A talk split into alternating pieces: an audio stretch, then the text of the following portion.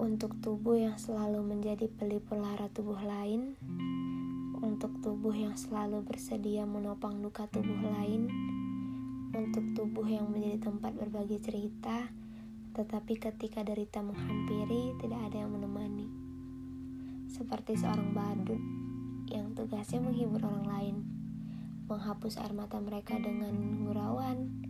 Namun, setelah mereka kembali tertawa, mereka pergi dan tubuh sendiri lagi. Sering bertanya kepada Tuhan, apa sebenarnya Tuhan hanya mengirimkan seseorang untuk singgah saja?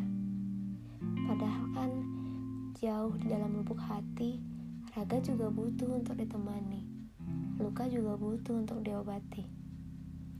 Kepada malam sunyi yang melabuhkan segala pikiran yang kerap berlalu lalang, berbagai tanya lahir menjadi jawaban tentang dia yang tak kunjung hadir, tentang pencarian yang tak kunjung menemui akhir. Sesekali merasa lelah, bersikap ceria agar mereka juga ikut bahagia. Bergurau tawa agar sedih di tubuh mereka ikut sirna. Sesekali ingin dimengerti, ingin didengarkan, ingin ditemani, ingin ditenangkan. Lagi-lagi kembali ke kalimat, bukankah yang paling terlihat bahagia sebenarnya yang paling menyimpan banyak duka dalam diam. Dan bukankah seorang badut yang tugasnya menghibur orang lain juga memiliki kesedihan di balik gurauannya?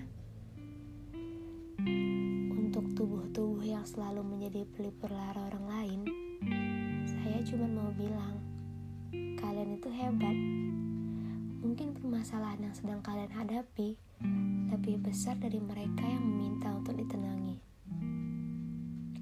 Saya tahu mungkin kalian sering merasa kesepian, merasa tidak ada yang menemani, padahal selalu hadir untuk orang lain.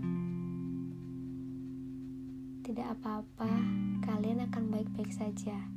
Di waktu yang tepat, kalian akan dipertemukan dengan seseorang yang terbaik dalam segala hal. Semangat ya! Terima kasih. Terima kasih sudah selalu menjadi telinga untuk luka yang butuh didengarkan. Terima kasih sudah selalu menyediakan tubuh untuk lara yang butuh ditenangkan. Terima kasih sudah selalu menjadi baik.